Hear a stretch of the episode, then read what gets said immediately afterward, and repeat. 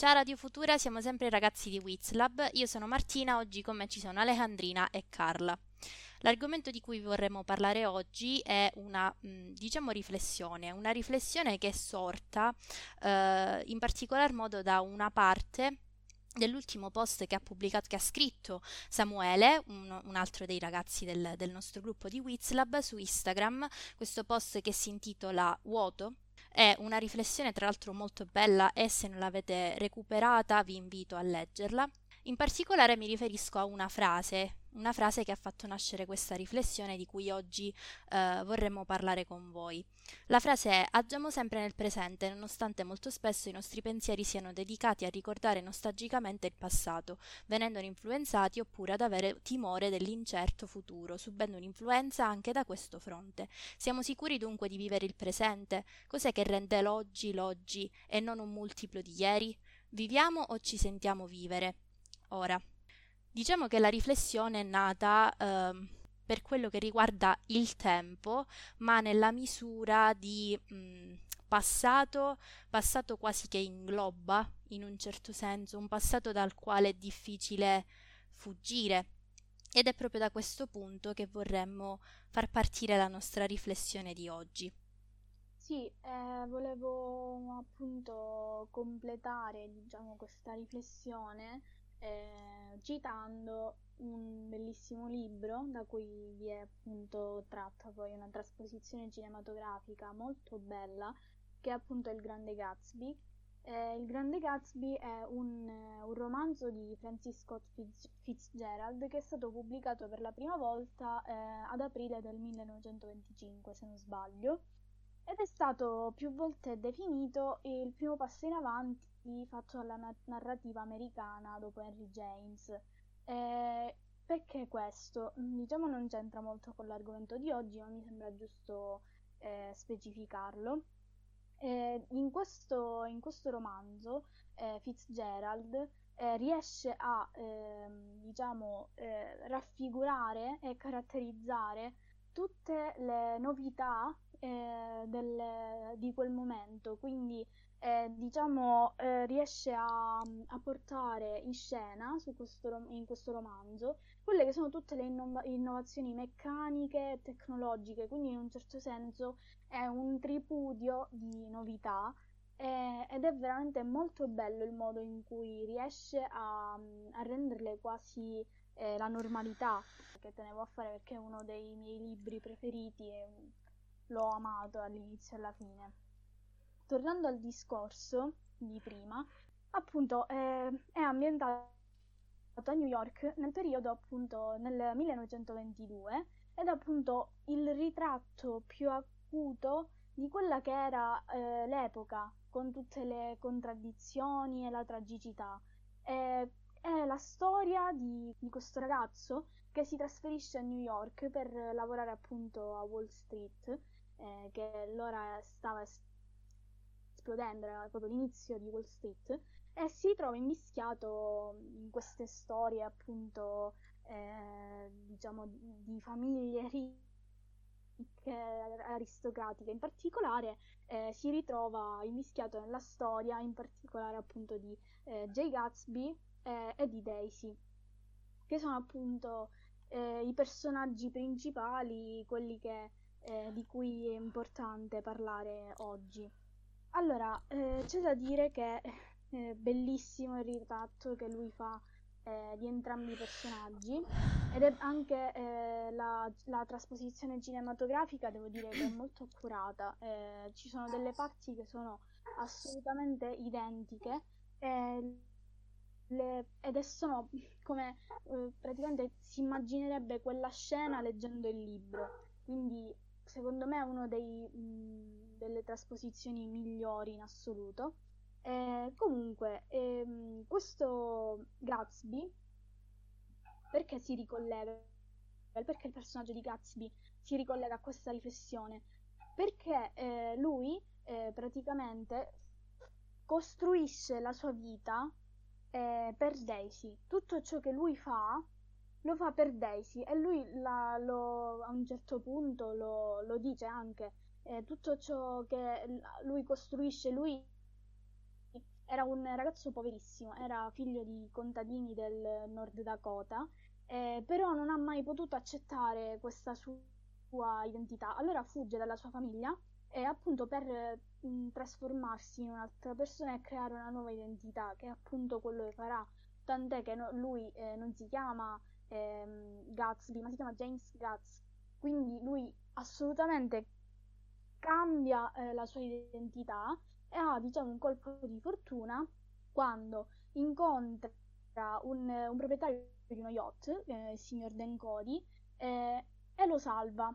Questo signor Cody era ricchissimo e fa di sé, eh, fa, di, fa appunto di Gatsby, di Jay Gatsby, eh, il suo appunto il suo aiutante, se così lo possiamo definire. Da lì inizia la scalata di, di Gatsby che diventerà ricchissimo anche eh, praticando degli affari non proprio leciti ehm, e co- comprerà una villa eh, nella zona di appunto di Long Island dove appunto c'è anche la villa di Daisy che, che sarà proprio di fronte alla villa di Daisy e suo marito. Questo è un dettaglio molto importante da ricordare e mm, vi spiegherò dopo perché. Qual è il collegamento tra Daisy e Gatsby? Loro due si incontrano prima che Gatsby diventi così ricco, eh, si incontrano prima che lui parta eh, per la guerra.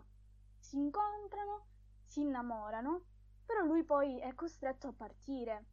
Quando eh, partirà, eh, seguirà uno scambio di lettere tra lui e Daisy ma nell'ultima lettera, eh, il cui contenuto è sconosciuto, ehm, che arriverà a Daisy il giorno del suo matrimonio, perché nel frattempo i genitori di Daisy l'hanno in un certo senso costretta a, frequentare altre persone e a sposarsi, eh, in, in, particolare ehm, sposerà il signor Tom Buchanan, che era un, gio- un famoso giocatore di polo, ehm, quando il giorno del suo matrimonio Daisy riceverà questa lettera, ehm, cercherà di sottrarsi alle nozze, però eh, la, i genitori la obbligheranno a sposarsi.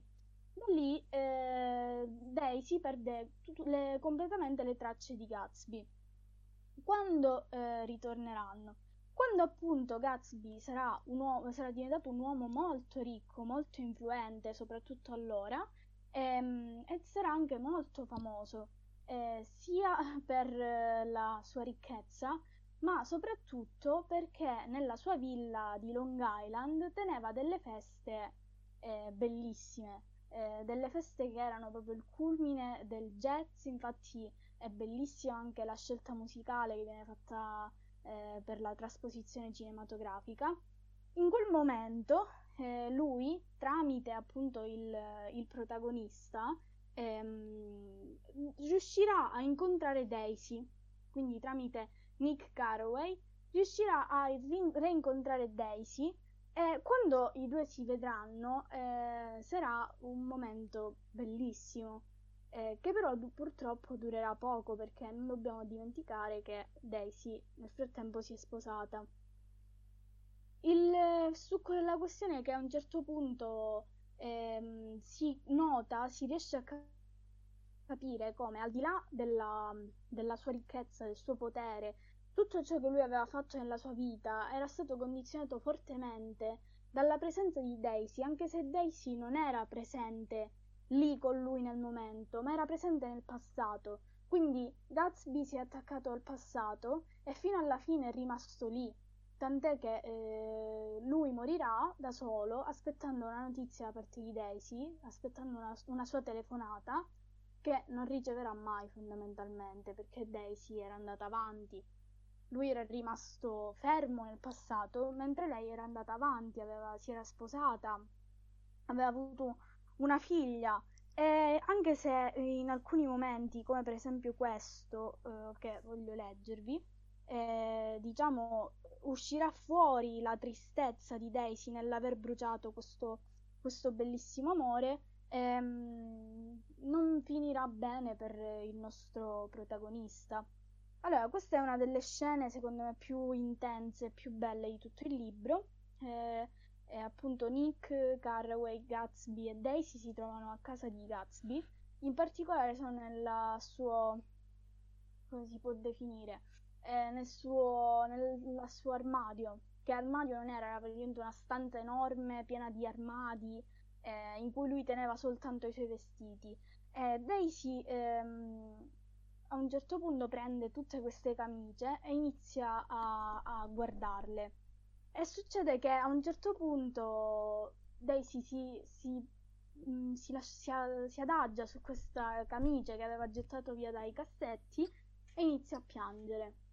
E dice: Sono camicie così belle. Mi rattristo perché non avevo mai visto delle, delle camicie così belle. Cioè, lei cerca di, di, di esprimere la sua, eh, la sua, tristezza e la sua felicità in un certo senso per aver ritrovato il suo amore perduto, ma sarà sempre trattenuta dal, dal suo presente perché è una donna sposata, quindi anche se poi ci sarà una relazione tra i due, eh, lei non riesce a separarsi completamente dal suo marito. E infatti eh, si vedrà in questa scena in cui invece si trovano in, in una stanza d'albergo lei, ehm, vabbè, la, quello che ci interessa sono lei, il marito, quindi Tom Buchanan e, e Jay Gatsby, eh, in cui appunto c'è uno scontro molto acceso, uno scontro verbale tra eh, Tom e Gatsby, in cui eh, Gatsby in un certo senso quasi costringe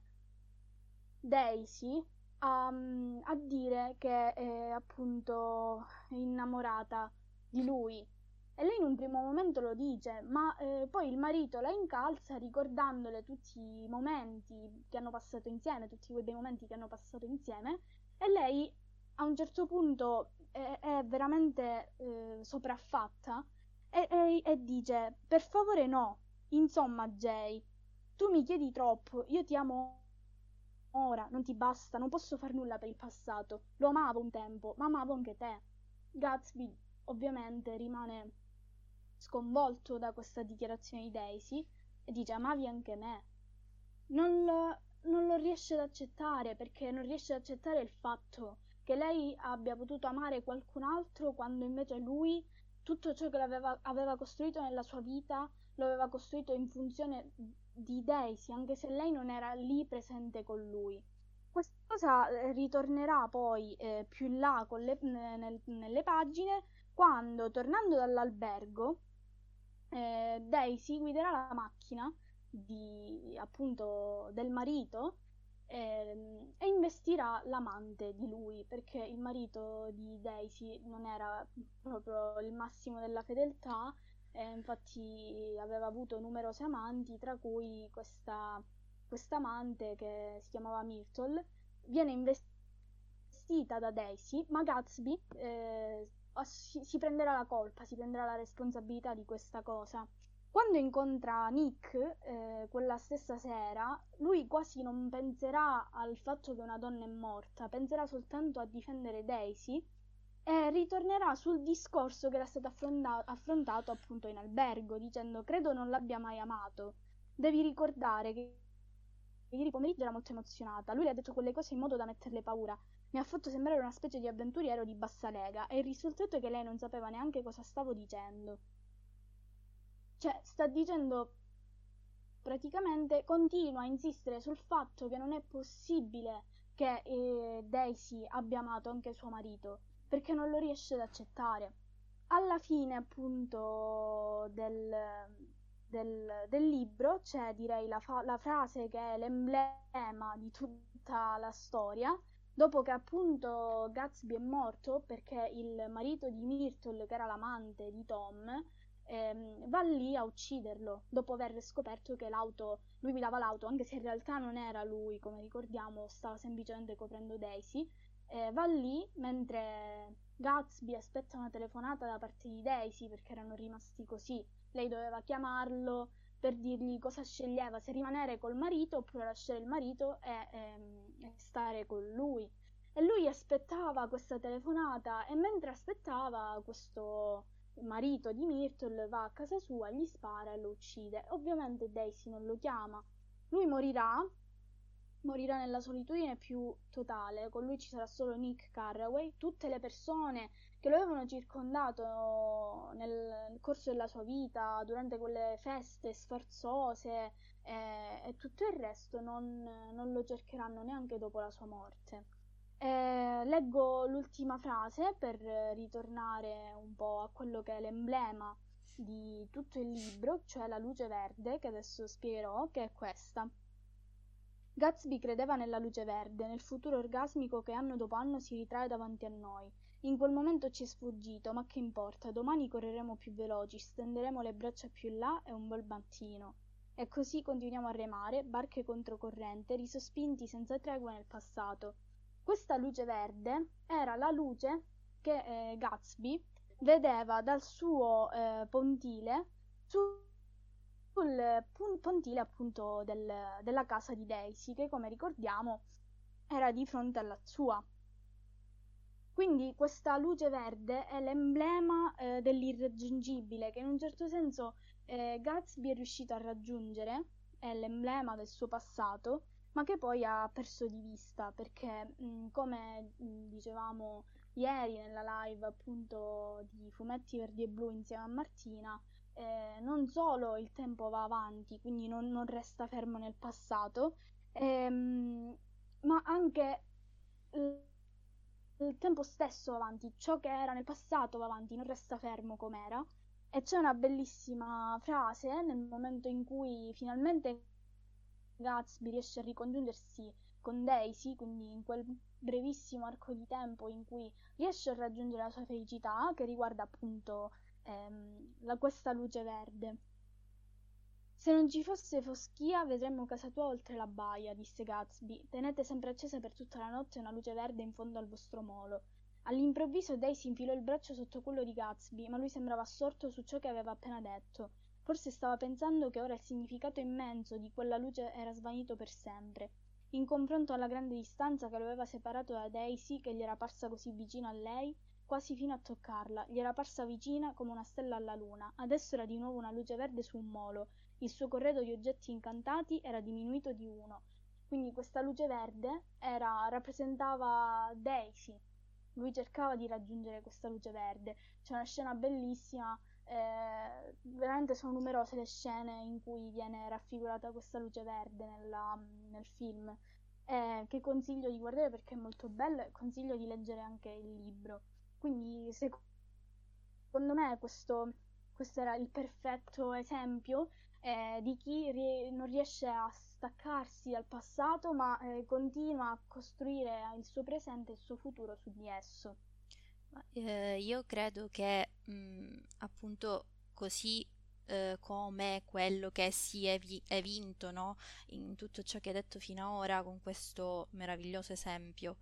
Uh, in generale io credo una cosa, poi magari non lo so, sarà una mia versione un po' troppo romanticizzata della vita, ma uh, l'idea de- del, del, rimanere ancorati al passato penso sia mh, mm, molto spesso fortemente legata a un amore che probabilmente è stato forte, è stato grande o che magari ci, semplicemente ci ricorda un periodo della nostra vita particolarmente sereno e disteso. Uh, ovvio che avere il ricordo di un bell'amore non vuol dire rimanere ancorati al passato, quello significa andare avanti ma accettare che nella propria vita c'è stato qualcosa di forte che ci ha fatto stare bene in un momento ed era giusto che succedesse prima e adesso si vivrà altro, perché appunto la vita va avanti, tutto va avanti e tutto deve andare avanti. Se rimaniamo fermi ci perdiamo tutto, perché non è che se le vite degli altri vanno avanti, la nostra si ferma. Però può succedere appunto che questo amore che noi abbiamo vissuto, come nel caso appunto dell'esempio che hai fatto, questo amore che noi abbiamo vissuto magari for- forte, eh, bello o anche no, perché ci sono situazioni in cui anche un amore malato ti trattiene, forse soprattutto un amore malato ti trattiene al passato, eh, appunto non ti permette di, mm, di fatto uscire da queste sabbie mobili che ti sei costruito, versato addosso da solo, no? Quindi penso che il legame tra eh, non riuscire ad andare avanti e un amore finito anche male sia abbastanza forte, almeno sì, credo. certo, in un certo senso qui eh, non possiamo parlare di un amore finito male, anzi, eh, anche Daisy inizialmente mh, era molto ferita dal non poter stare con Gatsby, lei era innamorata di lui, però come hai detto tu, no, il tempo non si può fermare, si deve andare avanti, solo che Gatsby non c'è riuscito, è rimasto ancorato ed è morto ancorato al suo passato, è morto perché lui era ancorato adesso, probabilmente, ovviamente non possiamo saperlo, probabilmente se non fosse stato così attaccato all'idea eh, di Daisy, all'idea di averla, non, non sarebbe morto. Purtroppo non è sempre, non è sempre facile riuscire a staccarsi dal passato, specie se, come dicevi tu, è un passato che ci fa ricordare appunto eh, momenti felici. Ovviamente ci sono anche casi al contrario, diciamo, in cui il passato non è per niente felici, quindi in un certo senso è facile staccarsene. Mm, sì, relativamente. In realtà io cre- a parte mm, mi riferivo io a situazioni ovviamente generali, non all'esempio del grande Gatsby, Gatsby quando dicevo sì. storie finite male, quello logico. Um, in realtà non sono totalmente d'accordo sul fatto che il passato uh, che ci ha fatto soffrire sia facile da lasciare andare, io non credo. Anzi, forse per, probabilmente per un paradosso, per una sorta di Uh, non lo so, autodistruzione che c'è in, dentro ognuno di noi, forse è più difficile lasciare andare un, un passato doloroso. Non lo so se è appunto per questa, questa mania di autodistruzione che tendiamo ad avere tutti. È più facile, eh, paradossalmente, rimanere in una situazione che ci fa male perché è più facile, è più comodo, mentre eh, cercare una situazione eh, felice certe volte impone Uh, è anche un obiettivo abbastanza ambizioso perché impone che noi di base facciamo qualcosa, mentre soffrire impone passività. Uh, cercare la felicità uh, impone un, un, modo di agire, di pensare che ci eh, distrugge la comfort zone e non siamo disposti molto spesso ad abbandonare la nostra comfort zone. Mi viene da pensare appunto a una relazione, ma una qualsiasi cosa in realtà, non, non dobbiamo per forza parlare di relazioni finite. Ehm, mi viene da pensare, non lo so, un esempio, eh, chi soffre di disturbi alimentari per dire. Eh, nonostante comunque eh, quella è una cosa che riguarda la, la cura, ok, però nonostante tutto non è che è facile dimenticarsi non si deve, però non è facile abbandonare del tutto anche una volta guariti un periodo passato che ha fatto soffrire così tanto e in modi così profondi. Nonostante è ovvio che eh, chi ha sofferto di disturbi alimentari e poi guarisce, non è che è felice di ricaderci o di rivivere quelle situazioni. Però paradossalmente non è così facile lasciare andare un passato do- doloroso per qualche strano motivo. Certo, sì, anche questo è vero. Ma eh, io, come dicevo anche ieri, ehm, alla base di tutto, cioè alla base del saper lasciarsi il passato alle spalle, secondo me, non c'è tanto la necessità di avere del tempo, oppure qualcuno che ti dica basta, è il momento di andare avanti, quanto la tua stessa capacità di creare un distacco tra te e la cosa che ti fa stare male e che devi lasciare nel passato, può essere una relazione, può essere un atteggiamento, può essere un, um, un, un es- l'essere appunto um, ossessionati a qualcosa, quindi in questo caso, come dici tu, Mario, disturbi alimentari, dipendenza da sostanze, da alcol o qualsiasi altra cosa.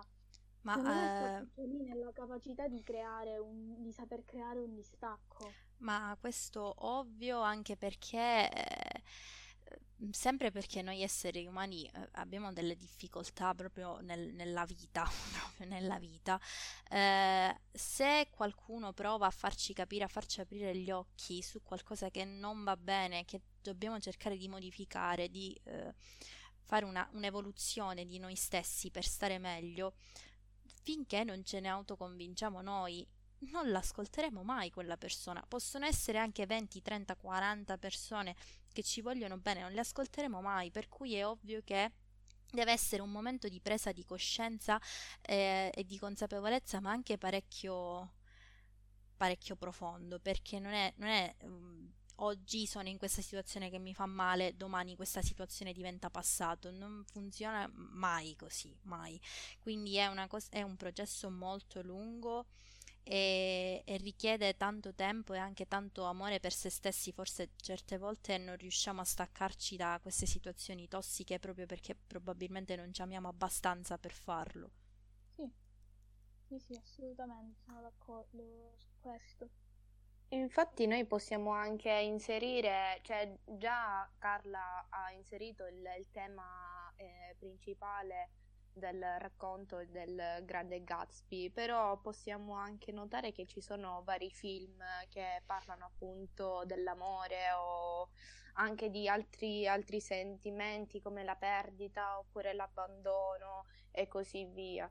È un film che può essere utilizzato come esempio, cioè in questa trasmissione, eh, può essere anche il film Lei, in inglese Her, che mm, appunto parla mm, di, di, una, di un signore che abita e vive in un contesto molto futuristico dove c'è Oddio, molto tempo. in realtà no, però. È abbastanza. È cioè, tristemente vicino, se posso, posso eh, permettere. Sì, infatti, ormai è tristemente vicino perché questo film è stato girato nel 2013, quindi nel 2013 per me sembrava una cosa tipo wow, ma sarà nel 2050. E questo, questo film parla appunto di questo signore che mh, mm, entra in una fase di depressione perché si sta divorziando con sua moglie con sua moglie Catherine. Eh, il, protagonista, il, protagonista, si chiama Theodore ed è interpretato dal, dal bellissimo e famosissimo attore Joaquin Phoenix. Bellissimo poi così, momenti di fangirling eh, esatto. pesanti. E, ehm, e lui, è, tipo questo film appunto rappresenta questo personaggio, quest'uomo che è, è è in questa fase di depressione mm, durante, questa, questo, durante questo divorzio e lui in questa fase pensa che non troverà mai dell'amore, non troverà mai un'altra, un'altra persona in grado, da, in grado, di amarlo e così via. E, ehm, però la cosa, la cosa, interessante che mi ha fatto pensare eh, questo film è il fatto che lui cerca di trovare qualcosa di interessante o degli stimoli in qualsiasi posto e in qualsiasi momento. Infatti lui a un certo punto si innamora di un personaggio, cioè di un'entità virtuale, e, cioè come, come si può dire, di un'intelligenza artificiale. Fatto sta che anche la, la, l'intelligenza artificiale stessa si innamora di lui. Ma e il finale del, di questo film è, mm, è, anche molto interessante perché l'intelligenza artificiale dice che lei eh, in sé fa parte delle sue abitudini, ma lei non è veramente reale. Lei a un certo punto si sente anche un po' una sorta di maledizione, perché lei dice che in realtà è un, è un computer e lui si è innamorato di lei e lei si è innamorata di lui perché lei è stata creata per questo. Sì. Questo fa sì e ti fa capire che l'essere umano, cioè in questo film fa capire che l'essere umano o la maggior parte delle persone all'interno di una popolazione, all'interno di questo mondo, eh, non riesce a stare solo perché cerca sempre questi appigli, questi appigli affettivi e soprattutto eh, all'interno di fasi emotivamente, emotivamente troppo deboli. Non tutte le persone sono capaci di vivere senza appunto la voglia di amare. Non tutti, cioè non tutti sono capaci di vivere da soli, oppure di vivere senza il pensiero di mi devo per forza innamorare di qualcuno per poter vivere. Eh, sì. No, dico, mh, mm, è vero, cioè non tutti sono, riescono a vivere eh, in solitaria. Proprio per questo, eh, cioè, è, questo è un altro dei punti che riporta sempre la stessa cosa, cioè il passato che ci tiene ancorati, perché se io ho avuto questa relazione questa relazione finisce, bene o male non è questo l'importante. Io rimarrò ancorato all'idea della relazione perché di fatto non è che sto rimanendo ancorato alla persona, perché se la relazione è finita immagino ci sarà un motivo o anche ancorato più di, di più uno. al sentimento. Anco- no, ancorato all'idea di vivere in coppia o eh, ancorato al ma nemmeno al sentimento, perché cioè, non, non so come spiegarlo, eh. ho una visione un po' particolare di questa cosa, però. Cosa dire, cioè perché capita che eh, tu pensi a ciò che hai vissuto con una determinata persona, allora senti la mancanza e pensi di quelle abitudini di quella persona. In realtà ti manca come ti faceva sentire quella persona, ciò che eh, facevi con quella persona, probabilmente non sei più riuscito a fare con nessun altro. Esatto, perché poi esatto. Cioè, eh, ovvio che queste sono idee che poi eh, si modificano nel corso della vita. Io non, prima eh, non pensavo fosse così, cioè credevo se sento queste cose è perché mi manca quella persona, ma non è così, perché se una relazione finisce ci vuole tempo per capirle queste cose, perché poi quando, quando le si vive non, non, non lo si accetta ma mai. Se è finita è perché doveva finire, punto. Ok. E se è finita perché doveva finire, per quale motivo mi dovrebbe mancare quella persona? È semplicemente, sì, magari la rottura l'ho subita, va bene, però è appunto il fatto che io sono ancora ancorata, scusate il gioco di parole, all'idea della relazione che avevo, perché non c'entra niente la persona in quel caso. Cioè, se è finita, è finita, si va avanti, tutti vanno avanti e devo andare avanti anche io è appunto l'idea di restare da soli e ehm, eh, farlo dovendo abbandonare qualcosa che nel passato ha significato qualcosa, ma se ha significato nel passato e stiamo usando tempi passati, il presente, che tra l'altro il presente non esiste nemmeno, ma ok, il futuro, se non c'è più quella persona, un motivo c'è e bisogna andare avanti e si deve andare avanti, non è neanche si può, devo capire che tanto si va avanti lo stesso, il mondo va avanti lo stesso che tu ci sia o no, per cui devi semplicemente accettarlo, punto. Questo è.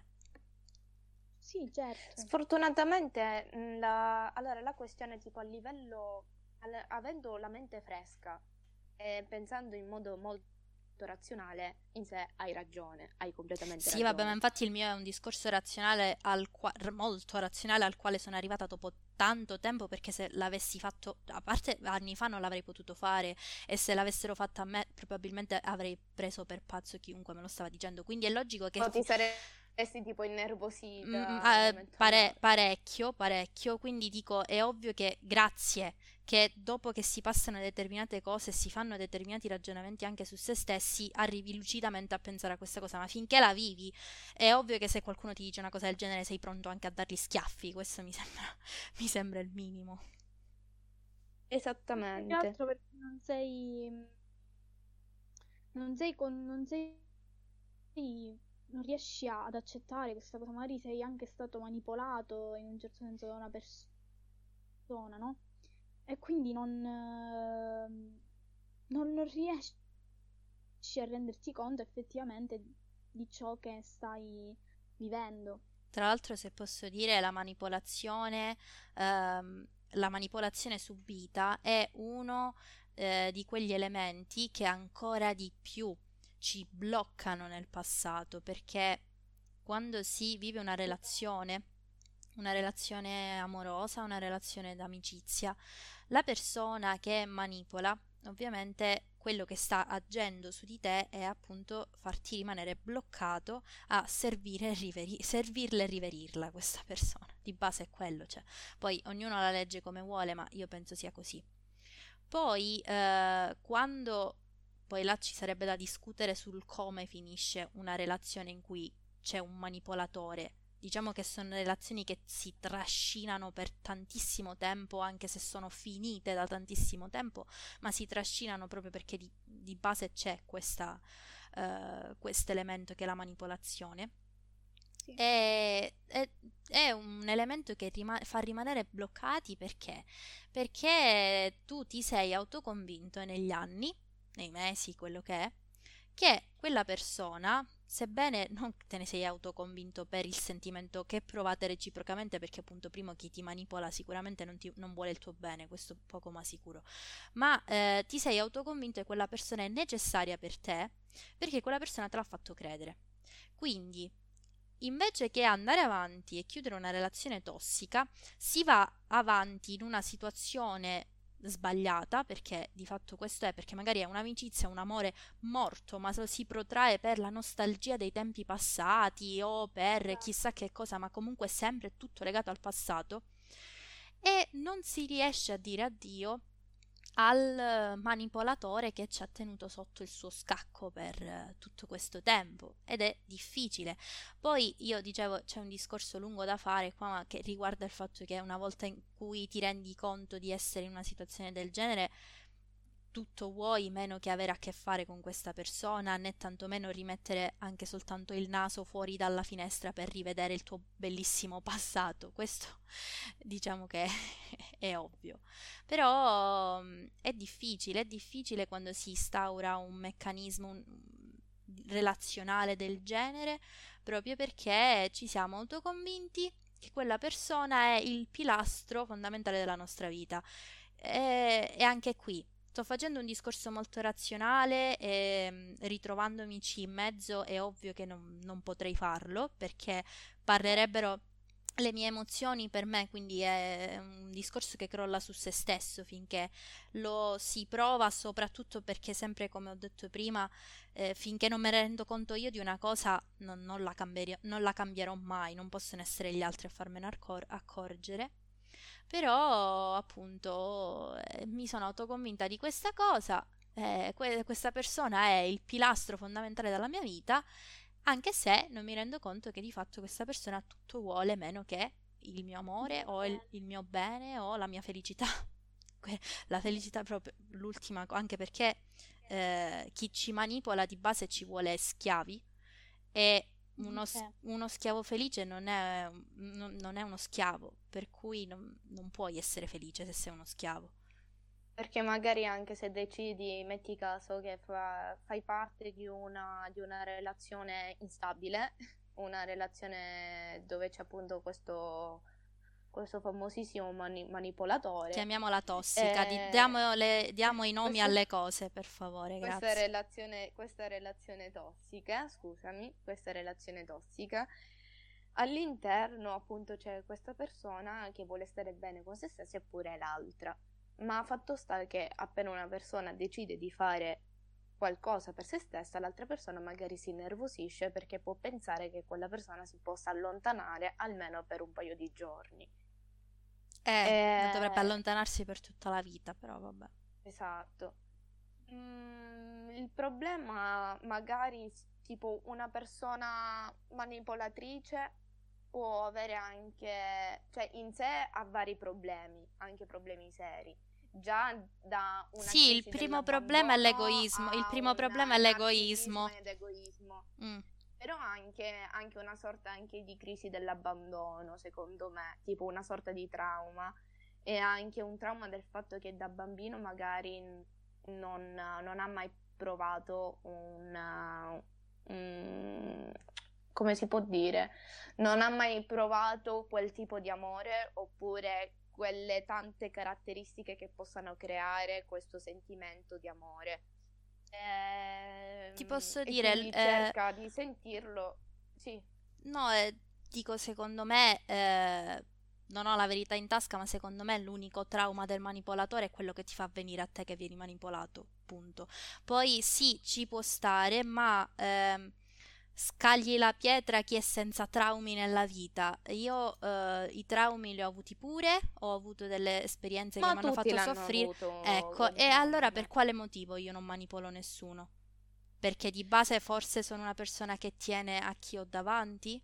Io Perché non, non riesco ad come viene associare... cresciuta la persona, secondo me. Secondo me da come viene cresciuta appunto questa persona manipolatrice, perché magari da quando si è piccoli, cioè magari quando questa persona era piccola, tipo a livello appunto nel periodo infantile, magari la facevano vedere sempre come la persona sempre brava, la persona che deve andare sempre come tipo deve essere sempre al primo posto e quindi tutte le persone devono sottostare a lei.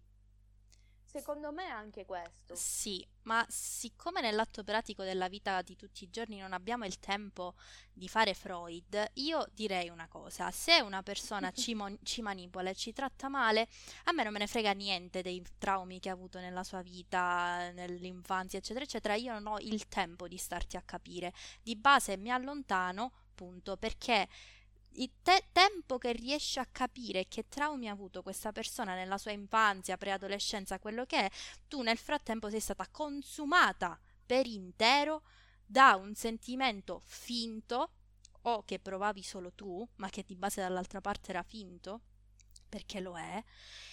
E, e che cosa abbiamo concluso? Poi magari dopo milioni di anni questa persona si sistema, ma tu nel frattempo hai perso tutto quello che provavi per lei perché ti ha consumato. E a chi fa bene questa, questa meccanica?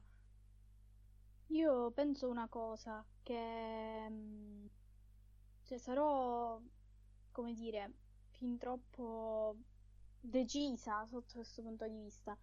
Però secondo me una persona che manipola è ben consapevole di quello che sta facendo, perché tu non Come puoi no? non essere In realtà consapevole non... di ciò che fai e lo fai semplicemente per egoismo, perché ti serve qualcuno che ti aiuti a uscire dai, dai buchi che hai in testa, da- da- dai mostri che ti sei creato, e quindi consapevole di fare del male, ehm, lo sei comunque, cioè non lo, non- non lo fai per sbaglio, non si fa del male per sbaglio, si fa per eh, cercare di esorcizzare le proprie paure, in un certo senso. Sicuramente non si fa per caso, di questo ne sono certa. Scusami se lo dico, però a mio, tipo, secondo me, secondo il mio parere, eh, in realtà il manipolatore, secondo me, non sa che è veramente un manipolatore, perché pensa, in realtà, non pensa così, ma pensa soltanto che ha sempre ragione lui, che tutto il mondo è contro di lui, quindi deve cercare di lottare contro tutti. Ehm, che altro? E, e più a livello una persona manipola una- un manipolatore, secondo me, e secondo anche tutti, secondo tanti siti, tanti articoli e così via, è una persona narcisista. E questa persona narcisista in sé che caratteristiche ha, secondo voi? Amare Eh, solo se appunto, stesso. perché eh. il narcisista non- è, è completamente disinteressato. Scusa, tu, per quanto tu possa essere ehm, una persona mh, problematica, nel senso che non ti rendi effettivamente conto delle cose che fai, magari hai dei momenti in cui sei completamente sfasato, quanto puoi non essere consapevole di non provare interesse o affetto nei confronti di una persona? Cioè, tu te ne rendi conto. Se il Io non- narcisista non- pensa soltanto al proprio bene, Non, Ma- non si renda co- non si rende conto. Ma sì, attenzione però, noi non stiamo parlando di narcisisti, stiamo parlando di manipolatori, che è peggio, perché il manipolatore è sia narcisista che egoista. Perché se io penso soltanto al mio bene, sono narcisista perché riesco ad amare soltanto me stesso. Se ne- mh, nel- al contempo sono pure, eh, mettiamoci anche un, un filo di furbizia, perché eh, non puoi manipolare se un minimo non sei furbo, no? Se ci aggiungo pure un po' di egoismo, un po' di furbizia, ok? abbiamo la ricetta per una persona cattiva. E questo, questo, mi puoi dire tutto quello che vuoi, ma non me lo leva dalla testa nessuno. Mi puoi portare pure le, le prove scritte da decine di scienziati, uno studio clinico, quello che vuoi, ma un manipolatore è consapevole di star manipolando ed è una persona cattiva, tossica e sbagliata per chi lo subisce. Punto. Poi, ripeto, io non ho la verità in tasca, però questo a me non lo leva dalla testa nessuno. Ma io sono anche d'accordo, tra l'altro, sul fatto che magari chi manipola, chi fa sto, questo genere di cose, ehm, sia una persona traumatizzata, problemi, eccetera.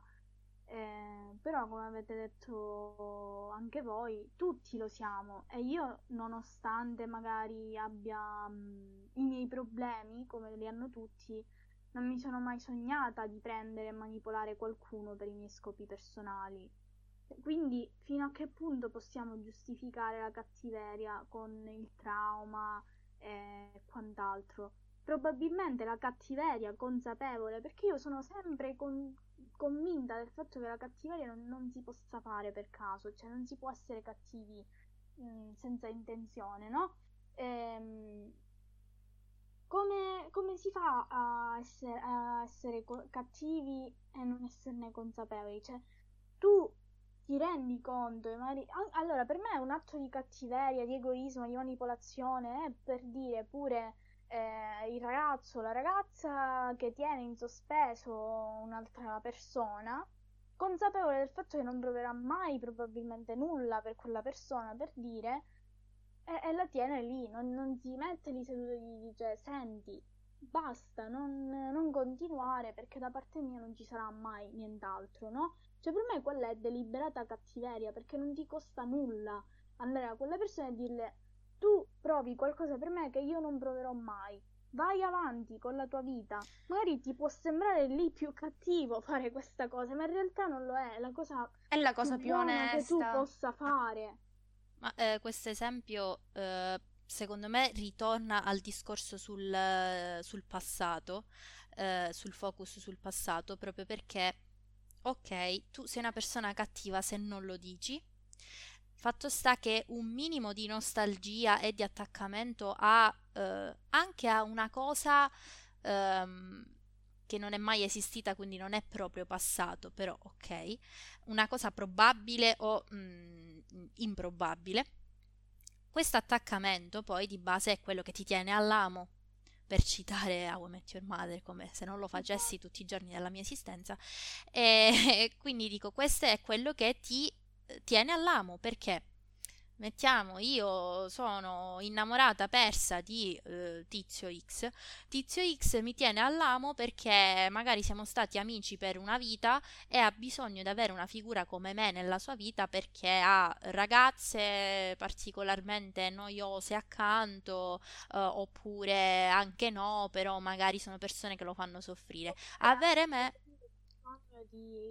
attenzioni. Continue dimostrazioni, attenzioni, ha bisogno di sentirsi costantemente al centro dell'attenzione. Esatto, in quel caso io che sono innamorata di X eh, tenderò sempre per quello che c'è stato prima eh, e eh, per quello che io mi immagino che potrebbe, o spero che potrebbe esserci in futuro, anche se, se rimango all'amo per non so quanti milioni di anni perché dovrei sperare di mettermi come un cretino del genere, ma va bene, questo è un altro discorso.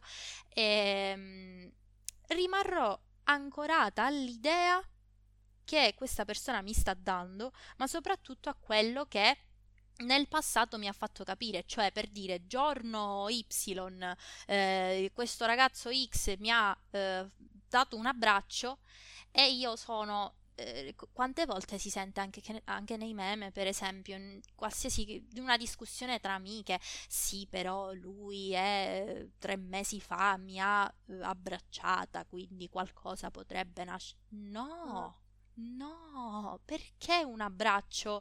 Allora, io parto poi tra l'altro da questo presupposto, eh, cioè, se una persona, mh, mm, se io a una persona piaccio e gli mostro che mi piace, non c'è motivo al mondo che gli faccia dire no, però io non le devo dimostrare cose. Non è vero, non è vero, semplicemente non ricambia, punto. E noi nel frattempo... Il discorso che è necessario creare del il distacco. Sì, sì, sì. capire che effettivamente quella persona ci sta facendo del male eh, ci sta usando in un certo senso. Che poi probabilmente il distacco, eh, se non siamo pronti noi a vederlo, po- probabilmente il fatto che dicevo prima che magari le persone a noi vicine non ci possono aiutare perché tanto non le ascoltiamo, probabilmente eh, potrebbe essere ovviato il problema parlandone con una persona sconosciuta, perché se una persona sconosciuta mi dice quello che mi dicono le persone che mi conoscono che magari hanno questo bias no, per dirmi una determinata cosa, se invece me lo sta dicendo qualcuno che bias non ne ha, a quel punto io mi dico, oh aspetta, però c'è qualcosa che non va a questo punto, forse potrebbe essere d'aiuto, però anche lì deve essere una consapevolezza che deve nascere dall'interno perché altrimenti non, non se ne esce. Certo, sì, deve essere una cosa proprio che nasce da te non c'è via di fuga da questo. E appunto, eh, sempre per tornare sul discorso della manipolazione e quant'altro, allora, eh, uscirne è difficile, molto, sempre perché ci vuole il tempo per aprire gli occhi o per sbattere la faccia contro un muro di mattoni, perché a volte è così che succede. A volte funziona ma forse è l'unica cosa che funziona, perché se io eh, a una certa mm, mi sveglio e capisco questa cosa e prendo di petto un muro di mattoni perché fa male come ri- ricevere mm, dei mattoni in testa, però magari è l'unica cosa che invece mi può fare capire purtroppo questo tipo di distacchi dal passato, sì. perché non è tanto dalla persona, sempre per tornare all'esempio no. di prima, non è tanto la persona, ma al passato, al rapporto che c'era prima, quello che vuoi. Eh, questi distacchi non è che sono difficili, sono quasi impossibili. Ci sembra probabilmente di mh, mm, essere a rischio di non, rispi- non respirare più senza questo rapporto. Il fatto è questo, siccome, come abbiamo detto numerose volte eh, in questa puntata, il mondo continua ad andare avanti, io posso assicurarvi che si continua a respirare ugualmente, anzi, probabilmente inizi a respirare anche un'aria più pulita e eh, smetti di costruire la tua esistenza attorno a un castello di sabbia che crollerà con la prima pioggia leggera o il primo venticello perché di base se una cosa non è reciproca non esiste e mi dispiace dirlo però se non è reciproca non esiste e nel momento in cui se ne rende conto, io per esempio me ne rendo conto,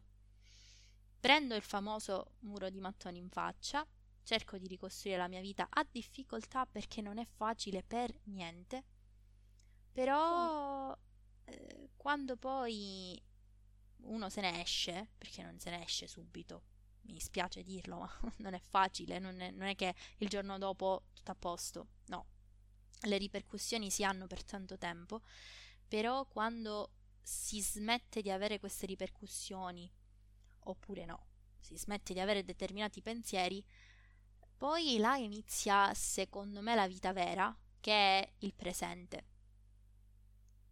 con tutto ciò che ne consegue, il presente con quello che io posso fare per me stesso, il presente con quello che posso fare per gli altri, ma altri che lo meritano e che non mi fanno ricadere nella spirale senza, senza soluzioni che di fatto è il paradosso. Ricadere nei paradossi è utile per niente e nessuno. Quindi... Anche perché di solito questo, questi, questo genere di rapporti in generale, di situazioni, sono quelli che ti portano a dubitare di te stesso e le tue capacità e perdi in un certo senso anche la consapevolezza che hai di te stesso.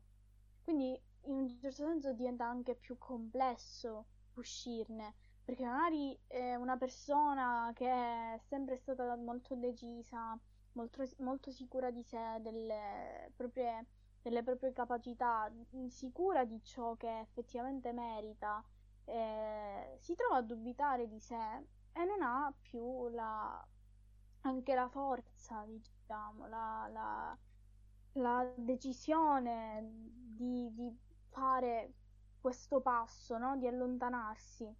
Anzi, non è soltanto un dubitare, ti posso dire, se le situazioni, se situazioni del genere si protraggono per troppo tempo, che troppo tempo è soggettivo, non vuol dire nulla troppo, è soggettivo, però se si protrae per troppo tempo a seconda della situazione, non solo dubiti di te stesso, ma perdi te stesso. E sì, sì. Te lo posso dire per esperienza personale, arrivi ad un punto in cui non è che non ti riconosci, non ci sei più. Non ci sei più perché nel frattempo sei diventato lo specchio della persona che ti ha tenuto in pugno per tutto questo tempo. Sei diventato il suo, sei diventato il suo riflesso e non, non, esisti come persona, esisti come entità associata a tot. Quindi in questo momento, sì, sì. dal momento in cui c'è la consapevolezza che tu ti sei perso, forse la cosa più difficile poi da recuperare è appunto se stessi e non è un processo che avviene intanto da soli, non, non può succedere da solo, non può succedere. Devi affiancarti in quel caso a persone che ti amano veramente e che da te vogliono il bene e non ciò che possono trarre da te perché sì, certo. no, non ti curi con ciò che ha causato la malattia. E, sì, e poi appunto eh, piano piano quando recuperi te stesso con le unghie e con i denti non lo vuoi più lasciare andare perché sì. finalmente sei tornato ciò che eri e le persone lo anche queste situazioni sì per, ma, ma proprio non non permetti neanche che si avvicinino a distanza di chilometri, di anni luce, perché lo esatto. sai che cosa hai passato, sai che cosa devi evitare perché con sulla tua pelle hai vissuto questa cosa e non, non vuoi più assolutamente che accada e devi sì, trovare certo, infatti devi cioè, è, è la, la cosa fondamentale in un certo senso è questa. Allontanarsi, creare il distacco e poi eh, intraprendere una strada, sembro tipo quelli che fanno gli alcolisti anonimi, però vi giuro che in teoria è così. Eh, intraprendere una strada in cui cerchi di trovare te stesso e metti da parte chiunque altro, cioè in quel momento il resto delle persone non deve più esistere devi dedicarti a te stesso e a quello che ti rende te stesso. Che magari tu l'hai messo da parte per quella persona, per quella situazione, l'hai completamente eh, accanto- hai accantonato le tue passioni, hai accantonato i tuoi modi di fare, eh, sei cambiato perché magari quella persona non accettava quelle parti, quelle, quelle parti di te. Ehm, e quindi è, è la cosa più importante è questa, secondo me. Perché veramente sembra una frase fatta, una frase uscita da un blog eh, 2014 ho il mare dentro, però se prima tu non ti rendi conto di cosa sei e non ti accetti, ma nel senso che eh, la smetti di provare a cambiare le parti di te che agli altri fondamentalmente non piacciono, perché io sono sempre d'accordo sul fatto che se c'è qualche parte di noi stessi che non riusciamo ad accettare che non ci piace, vuol dire che va cambiata, non per forza dobbiamo accettare eh, tutto ciò che siamo, che facciamo passivamente, perché magari ci sono delle parti di noi, eh, dei nostri stessi atteggiamenti, delle nostre stesse abitudini che ci feriscono, quindi è giusto cambiarle, però è giusto accettare le parti di noi stessi che ci piacciono, che non vogliamo cambiare eh, e poi eh, mostrarci per veramente ciò che si è. Sì. In questo modo riusciamo a essere sicuri di noi stessi e eh, riusciamo ad evitare e allontanare le persone che non accettano noi stessi. Non so se il mio discorso è molto confuso. Sì, sì, chiaro, no, no, ho capito. Sì. No, vabbè, ma ehm, magari poi un po' di confusione ci può stare perché è, cioè, ci siamo imbarcati in un discorso molto molto forte e complesso e tra l'altro è forte e complesso anche perché chi più chi meno, noi, chi ci sta ascoltando, chiunque ne senta parlare, credo che abbia avuto più o meno esperienza con una situazione del genere, quindi non è neanche facile a livello emotivo e psicologico parlare di, di una situazione di situazioni del genere. Però per, rico- per, ricollegarmi al focus principale che sarebbe il tempo, il passato, eccetera. Se si finisce in una situazione del genere in cui appunto veniamo distrutti dalla relazione che abbiamo con una persona che non vuole assolutamente il nostro bene e io ci tengo a ribadirlo perché è una cosa che sento molto, quindi ci tengo a ribadirlo. L'unico nostro passato, no, l'unico nostro passato, scusate, l'unico nostro presente, eh, ripeto, è il discorso che un po' mi fa svalvolare, però l'unico nostro presente siamo noi stessi. Quello che potremmo essere, che poi in realtà è quello che eravamo prima. Quindi sì, passato, ma il passato quello che è stato cancellato da, da tutto questo è quello che deve ritornare. Quindi diciamo che l'unico passato accettabile è questo, cioè quello che c'era stato sottratto e che deve esatto. tornare esatto. presente. Ecco. Bene, eh, io eh, dopo tutti questi sproloqui e dopo queste dopo queste narrazioni veramente molto sentite. Veramente, probabilmente angosceremo un po' di persone. Mi sa di sì. Non ci, non ci, vorrà ascoltare più nessuno dopo questa puntata. Però posso dire che adesso eh, chiunque abbiamo, eh, fa- a chiunque abbiamo fatto venire la depressione è fortunato perché smetterà di sentirci oggi perché purtroppo il nostro tempo a disposizione su Radio Futura è terminato. E, come al solito ragazzi noi eh, vi ricordiamo che nella nostra pagina Wizlab pubblichiamo tre post a settimana, il lunedì, il mercoledì e il venerdì e che da adesso è attivo ed esiste sia su Spotify che su Anchor, mi sembra che si chiama. Eh, il nostro podcast eh, indipendente On a Deeper Level. Sono già usciti due episodi, vi consiglio di eh, andarli a reperire perché sono veramente molto interessanti. So, mi sto facendo praticamente i complimenti da sola visto che uno di questi l'ho registrato io, perfetto.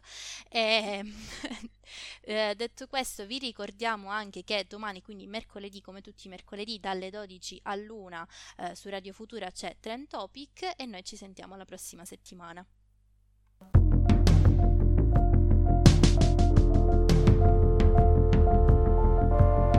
Slab. We'll talk about stuff you should know.